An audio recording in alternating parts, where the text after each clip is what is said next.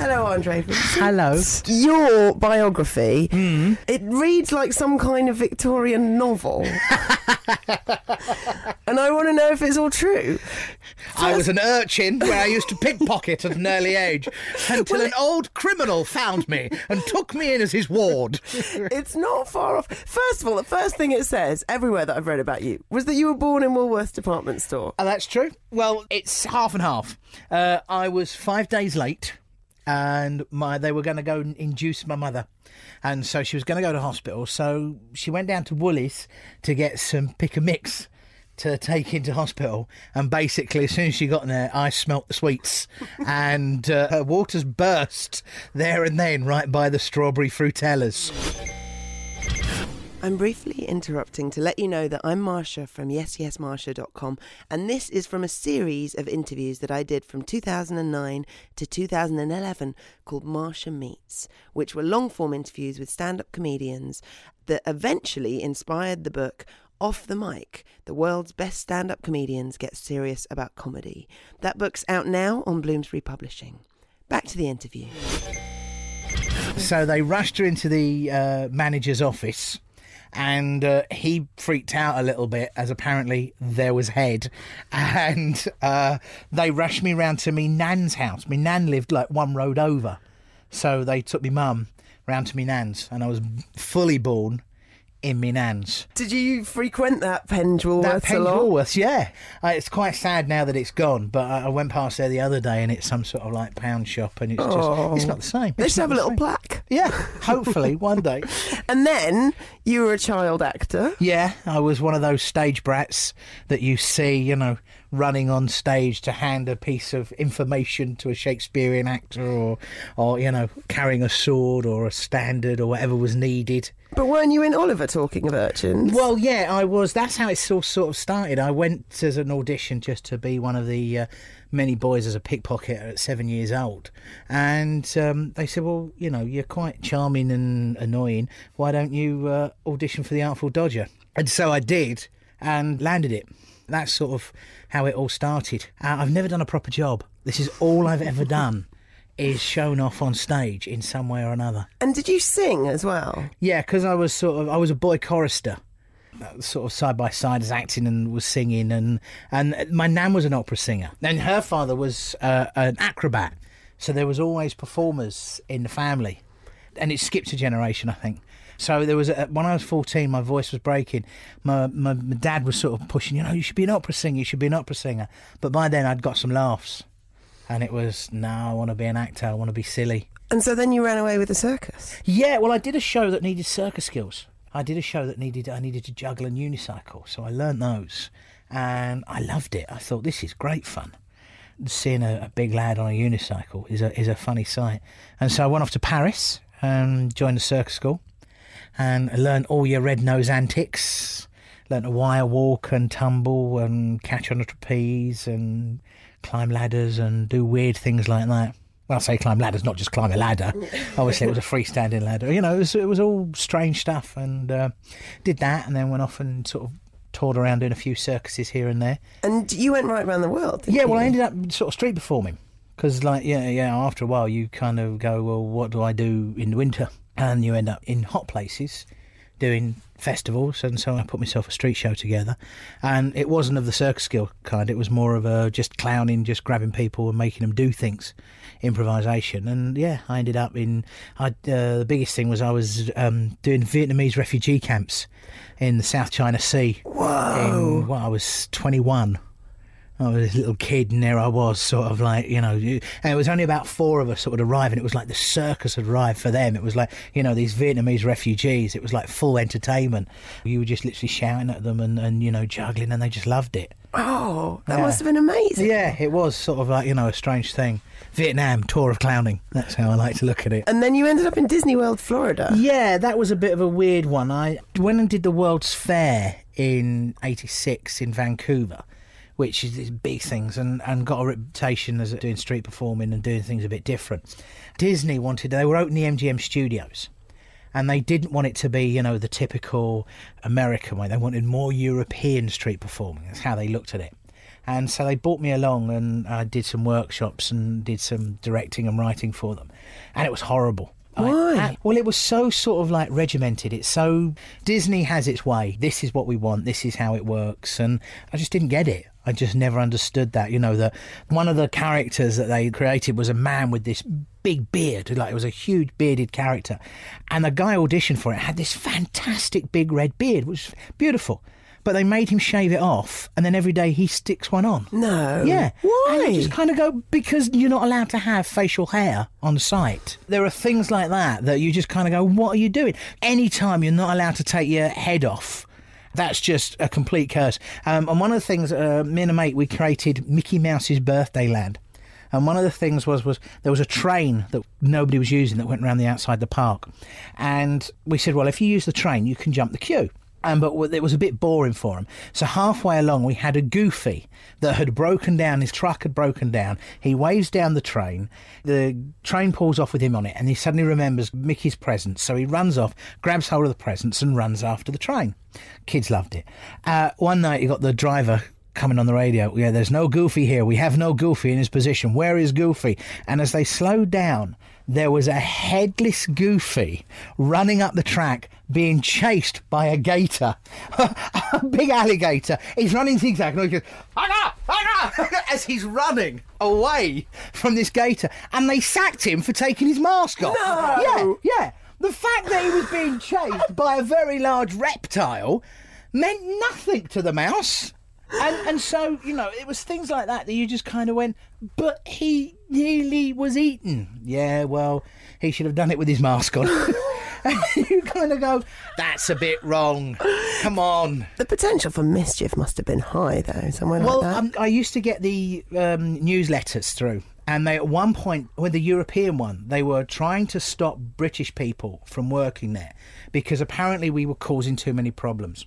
And there was two guys from London who were Chip and Dale, the Rescue Rangers, and there was a guy from Liverpool at one point playing Mickey Mouse, and they kept calling him Mickey Mouser. Was Scouser, you see. And they broke into his locker and they put a permed wig between his ears and a big moustache under his nose. And he was furious about it. And and they were doing main day parade, which you know is the big thing always at the end of the day, five o'clock, big main parade.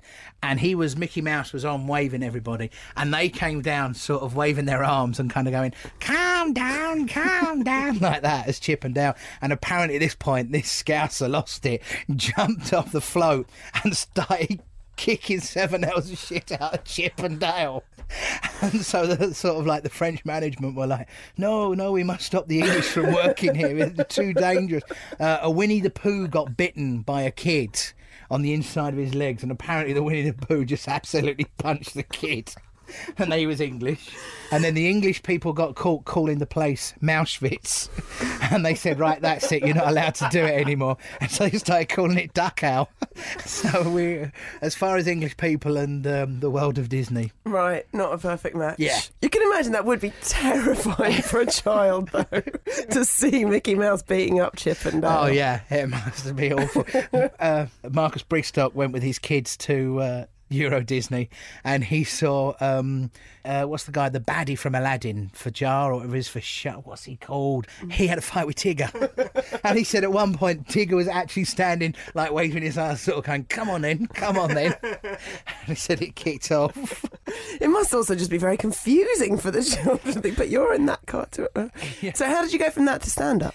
Well, um, they had this thing called Cause Comedy Commandos, which was a branch off of a little theatre that they owned in Orlando that had started doing stand up.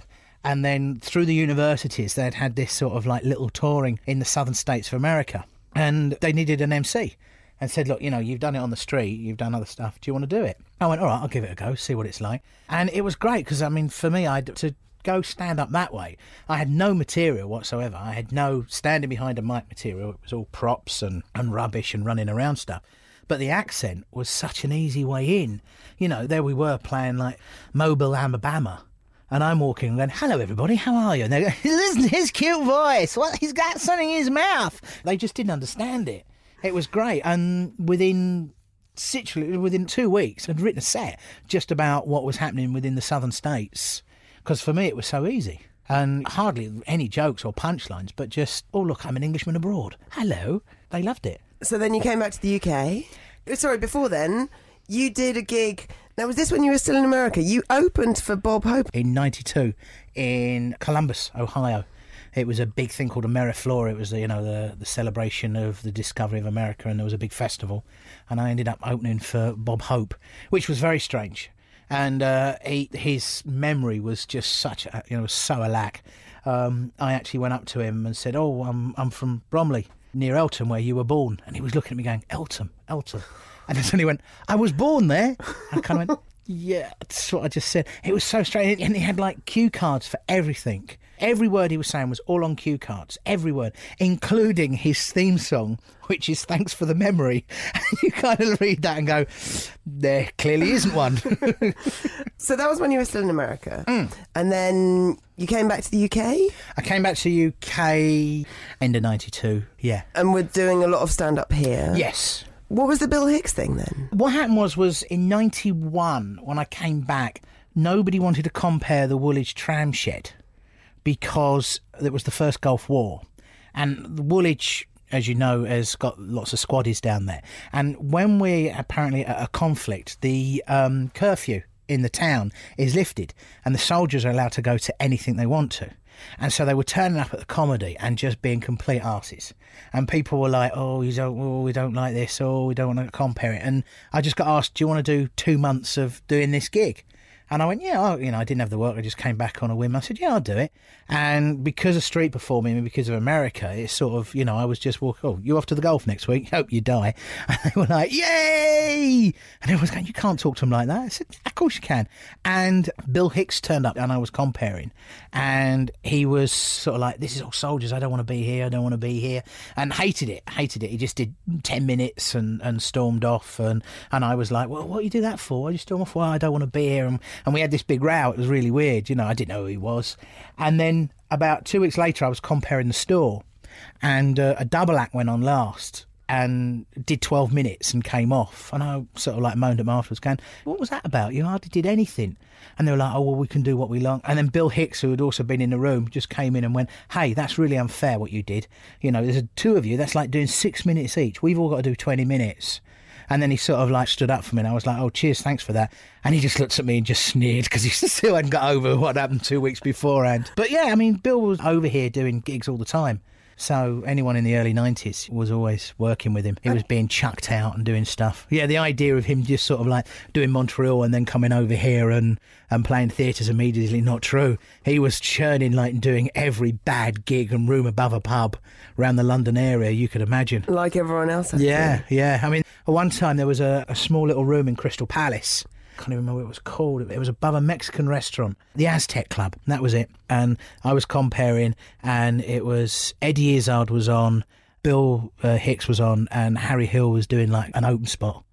And you just look at that and go, "Wow, look at all those people now." You know, yeah. But that's what it was, you know, way back in the nineties. And so you were doing a lot of stand up. You went on, you did telly stuff. You did the Bob Mills show. Yeah, I don't know if many people remember this. Well, it's a really an interesting concept now, given how prevalent a lot of reality TV stuff Tell is. me about it. So, we did the first one, I think. just to explain the concept, it was Bob Mills doing a doing like a chat show. Doing the talk show, yeah. But the difference was you guys showed everything that went on behind the scenes. fly on the wall as we yeah as we put it together and it, it's quite strange because the two guys that were with us with the cameras all the time Conrad Green and, and rupert have have gone off. And well Conrad Green was like the executive producer of the big brothers from the word go. And conrad created all the Ibizas uncovered and greece uncovered anything that's like that. And those two boys have completely anything where there's a camera hidden away. They're the boys for it. And they started with us on that show.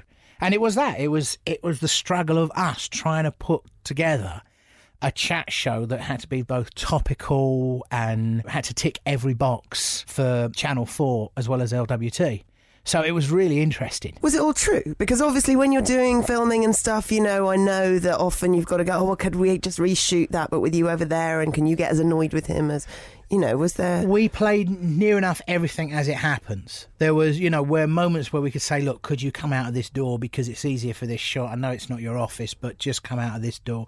Don't tell us what you're going to say. Just do it from this door." Was things that we would do. But in terms But of uh, stuff in you were terms of everything, yeah. And I mean, there was, you know, when you had a guest pull out an hour before the show, and you see everybody panicking. That's all for real. and you were like, you know, bitching about the producers and when you had fights with them, or Yeah, yeah, it was all kept in, and there were moments where we kind of like bit our lip and knew what was happening. And I got into a fight with uh, the Jean Claude Van Damme, which No. was yeah, which was really weird.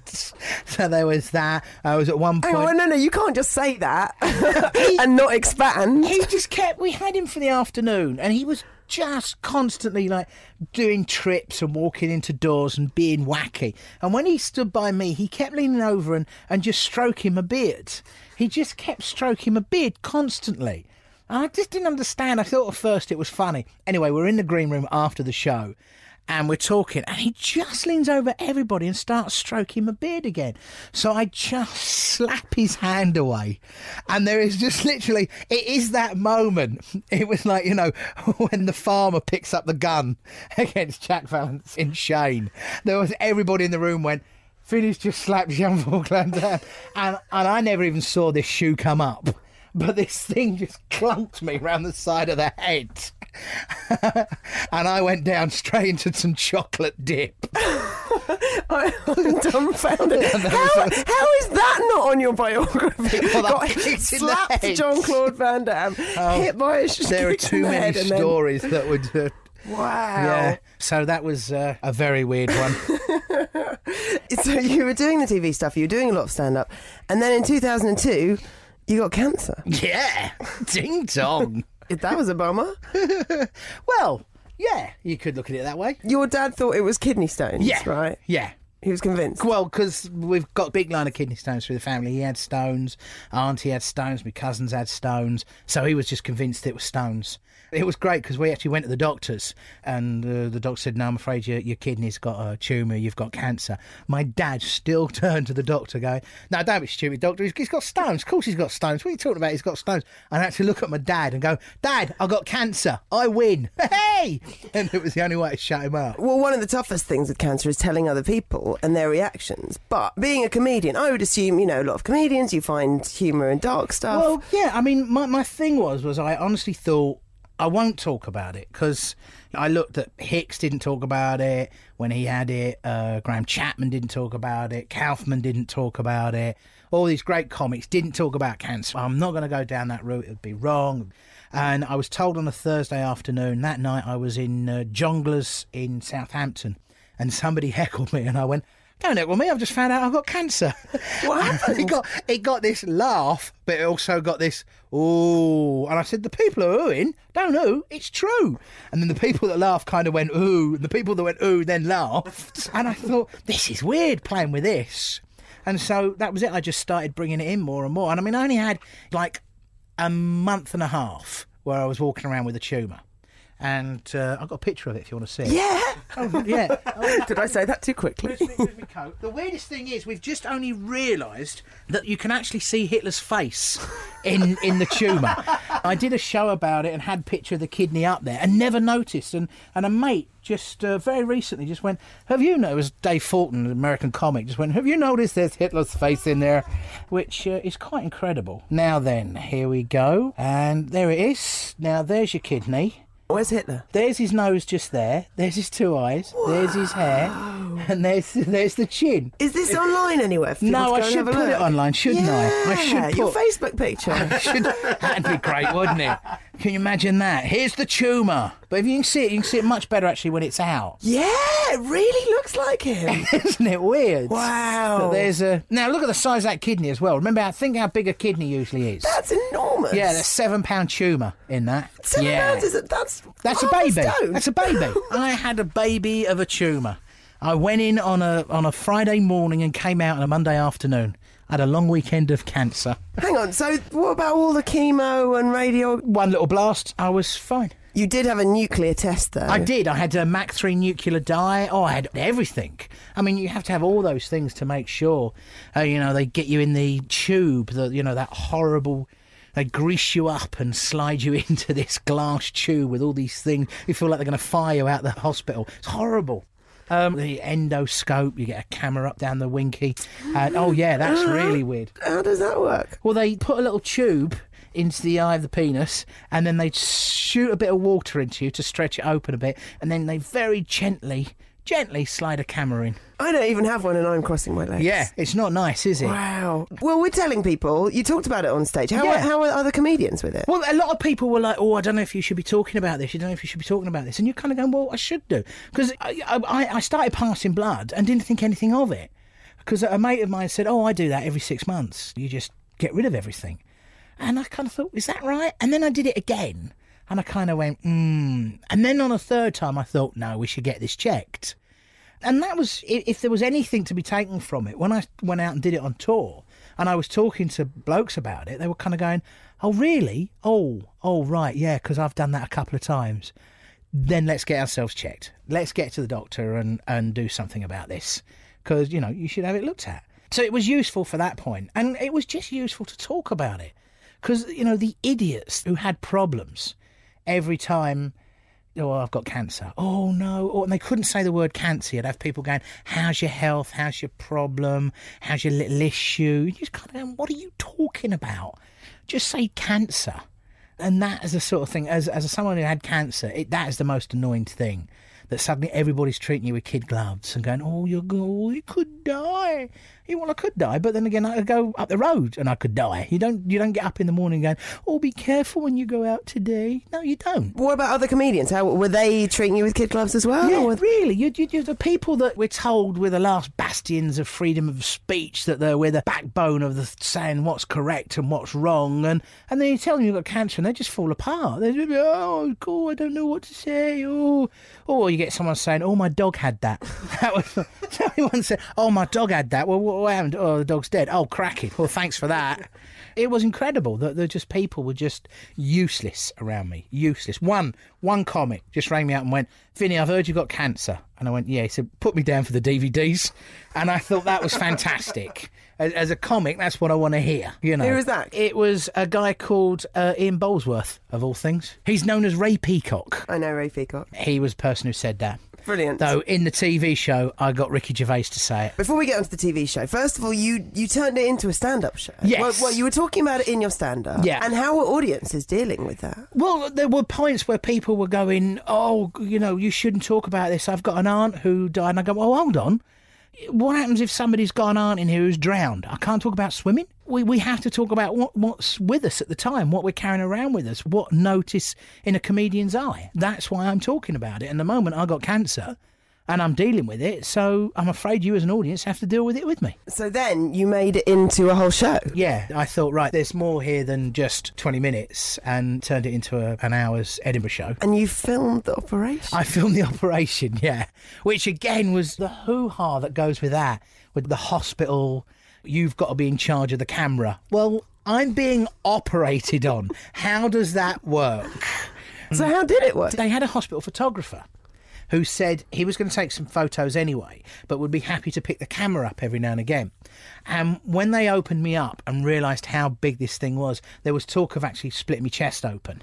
You were on a general anaesthetic. Yeah. There so was- they were there was there was talk, and, and the photographer said, "Oh, I've never been in one of those. I don't think I could handle it." And so the anaesthetist, who I got on with quite well, Uh, he said afterwards, he said the photographer left, but I picked up the camera and just filmed the things I'd think you'd want. And he managed to capture some of the finest shots you can imagine. There is a moment where they, they're sort of like lifting my whole side open, and they all kind of like look in, and I just look like a slab of tuna. It just looks like this big bit of meat off me, and uh, and it was just great. You know, there was like things like a phone going off during the operation, and you could see the names of other hospitals on the equipment.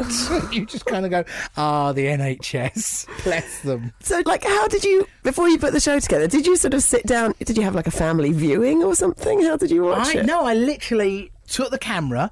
I think I came back on the Monday afternoon. I was stapled, which was the weirdest thing.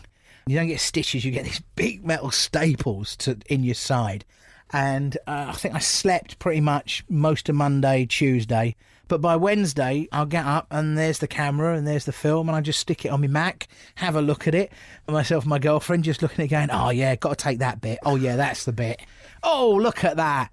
I mean, there's a moment where they seem to have like clamps all around me and you see my side but there's a hole that just goes on forever Wow. So you put that in the show. so that was in the show was there bits either that you were talking about on the film where you were going to put it in the show and you thought it's not funny, but it's really gory. yeah do you know what dave gorman came to see the show and he's a person who gets a bit queasy at things like that and the moment they'd put me a tube quite far down my throat and what's the thing you know the little bit that dangles the urethra don't want to say urethra because No, that's, that's your tube. wee That's bit, your yeah. that's your wee tube. that shouldn't be in your mouth. Um, and and what happened was was it really it started swelling up and it was massive, and and it was just like it was like a, a little balloon in my mouth. Just it was hanging on my tongue, and actually if I like leant over, it would hang out my mouth. It was so big. And there was no comedy there, but I just wanted to talk about it because it was such a weird thing that happened that I've just had a kidney out. I'm covered in tubes. I look like the Hindenburg before it breaks from the cables. It's just wrong. And all I care about is this piece of thing in my mouth that I can't stop playing with. That the nurse is going, please don't touch it. And I'm like a little boxer going, ah, whacking this thing. And that was the moment where he went, where he was just like, you know, there's no comedy there. But I was like, you know, well, I didn't want to hear that. And it's like, well, then that's why it's there. that's why that's there. then, having done the stand-up show, you then made a film for BBC Three. Yep. Called. Hurrah for cancer. How was that for you? How was it making the film? It was something that I'd been knocking around for a while, going, look, I really, you know, I'd like to get this on. And everybody was like, well, we can't do this, or we can't do this. And then suddenly, because it was within a cancer, what's the word? A series of cancer shows and, and a concert for cancer. And that was the weirdest thing. They asked me to do the Alexandra Palace. Uh, will you do five minutes of cancer stand up at this big festival? And I had to go on between Goldie Lookin Chain and Razorlight. There was a pit of the ego going, oh, yeah, that'd be all right. 3,000 people and between those two. And there should have been a part of me that just goes, you can't do five minutes of cancer material without the build up, without the whole how I got there. Just to walk out and go, right, ladies and gentlemen, cancer jokes. it just, it was, it was all right. I got away with it. But uh, it was foolish that was the big finale of the festival. So they, they commissioned to do the half hour show. And it was strange because there's nothing in there but the words itself. If you go on YouTube, you can see it. And it's only my story. So we recreate me going to the hospital and things like that. But it's just words. And your doctor's in it. Yes, yes, and my dad as well. We recreated the moment where we was told. And there's quite a few comedians reacting to the way comedians were, and it, it, it's interesting. I just, you know, I wanted to do it to do it really. It won an American Independent Film Award, which was very strange because just got a call out the blue, just saying, "Oh, you, you know, you've won this big award," and it was like, "Oh, right, okay, I didn't know about that." And then I got a call from Pfizer you know, the, the drugs people. And I just read that book, The Corporation, and discovered that they were like the second richest company on the planet. And this person from Pfizer said, Yes, we, look, we've seen your program and we're about to put money into cancer research and we'd really like to use 10 minutes of it if, if that's all right. And I was like, Well, yeah, I guess that's all right. But I mean, how much are you putting in? They said, Oh, a million dollars. I said, Well, no, double it and I'd be interested. And they're like, Well, I'm not sure we can do that. I said, Well, you know, I know how much money you've got, double it and come back to me. No, I didn't hear anything. About three weeks later, they came back and said, All right, we've had some meetings, we're prepared to double it. And I said, Okay, you can use what you want, use what you want. Within 20 minutes, I got a call from the president of cancer research in America. Just, Mr. Vincent, what you've done is incredible. Oh, this is fantastic. And I'm going, Well, it's not really. I mean, $2 million is nothing to them. And he went, $2 million? No, 2 billion. And I went, What? And he went, No, you got $2 billion. And I, and I literally, I, I just hit the floor. I just, just fell on the floor going, How much? And he went, No, $2 billion. And this bloke had said a billion dollars down the phone to me. How, what, how much of an arse must you thought that I just cockily went, Nah, double it. No, he must be going. Never deal with Londoners. Never deal with Londoners. And I was just, nah, double it. Go on. But it worked. what? That is Unbelievable. So now, whenever I get asked to do a benefit, I go, "No, I raised two billion dollars for cancer." Nah, I've done no, my I don't. I don't. No, I'm not interested. Wow. Um, I really, I really love the show, and it's something. When I watched it, I put a link up on Twitter, and I got loads of replies back from people going, "Oh my god, that's amazing!" And I think that you're right that with cancer, people just don't know how to talk about it, and they don't know how mm. to deal with it. Well, it, it doesn't help that the papers make money from cancer. It doesn't help that they know that a story saying chips give you cancer will sell papers as opposed to saying, hey, do you know what? The survival rate now of testicular cancer is 89%, which is what they should be doing. They should be celebrating the good news, but they don't. You know, hence Jade was a good story. Jade Goody was a great story. Was there was a mum who was leaving two kids and oh my god what a horrible thing to have. And the more they played it the more the audiences and, and the punters just went oh yeah it's awful it's awful. And nobody was actually going actually jade's an idiot for not going to get herself screened when she was told there might be a possibility that you have cancer nobody played that story nobody pointed out that she was so busy trying to self-obsessed celebrity that she didn't do which was the correct thing to do which was to go and get herself checked when she was told. And because, you know, it's easier to have that story that makes cancer, you know, the most dangerous thing. And I hate all that battle against cancer and, and survivor and win the battle because if you win a battle against cancer, it means that everybody that dies is a loser. And that's just wrong. That's wrong on every level. And, and so it, it does anger me how people use cancer for their own gains in the media. But I feel like what was so nice about your show was going, look, I can talk about cancer and it's quite fun and funny. There's um the first blog that I ever read was only last year. I couldn't ever get into them, and it's called allrightit.com, and it's a girl who's got breast cancer, and she's you know she's sort of touching and moving, but she's hilarious in it as well, and that was what hooked me in. The, the reason it's called Hooray for Cancer is there was a, a woman who had a brain tumour and she was basically told she had six months to live, and that was 14 years ago. And since, you know, in that six months, she just went mad. She swam with dolphins, she skydived naked, and all the things that she said she'd do. And her life has just been so positive that I don't want to say that the positiveness has kept the cancer away. But I certainly feel that might be something of it. But, you know, I think that's too easy to say, yeah, let's tick that and that, you know, you'll survive cancer because I can't. But it's just that, you know, there were too many blogs that said, oh, you know, I've got cancer, that's it. I mean, my doctor even says in the program that he tells people they've got cancer. 50% sort of deal with it. 50% go, okay, right, what do we do? 30% pretty much fall apart and go, okay, oh, I'll have to get my family and da da da. And he says, and there's 20% he never sees again. Whi- Which to me is ridiculous. That as soon as you've been told you've got cancer, that's it. I'm going off and I'm going to go in a cave and I'm going to die. To me, that is just not the way to deal with it. And it's and I think it's part of the media making it this big scary monster that they think that's it. Everything's falling apart. That we've got to get over. The show itself, everybody kind of went when I took the show on the road. It was like, oh, I'm not sure about if you're going to get an audience, you know, making a funny show about cancer. And the people that did come had usually been touched by cancer in some way. There was a great one, I think it was in Haywards Heath, and there were, there were three women who'd all met while having surgery for breast cancer. And they discovered at my show that only two of them had had a breast removed. That the woman who was actually was in much worse state than the other two didn't have her breasts removed, and they didn't know that. That they hadn't actually talked about what had happened. That you kind of go, well, what were you doing? What, how come you don't know? Well, because she was in a far worse state than the other two, they didn't want to talk to her about it. And you kind of go, but look, now look what's happened. You've only got four tits between you and she's doing all right. And and it was it's strange that it's still this taboo. That it's still, you know, the thing that we shouldn't be talking about, that we certainly shouldn't be doing jokes about, and certainly shouldn't be just seem to be talking about it like as if it's a splinter, which annoys me. So you you've got the all clear now. Yeah. You're in remission. I was in remission. Oh, I'm you now out of remission. know- It's been oh. over five years. Five remission is a, fi- which again is such a horrible word, isn't it? Remission. It makes me feel like that my body's a discotheque and my cancer's gone. If I go out, it's all right if I come back later. so I'm just gonna have a fag. You know what I mean? It just again, it's all those sort of words that I'd rather be told.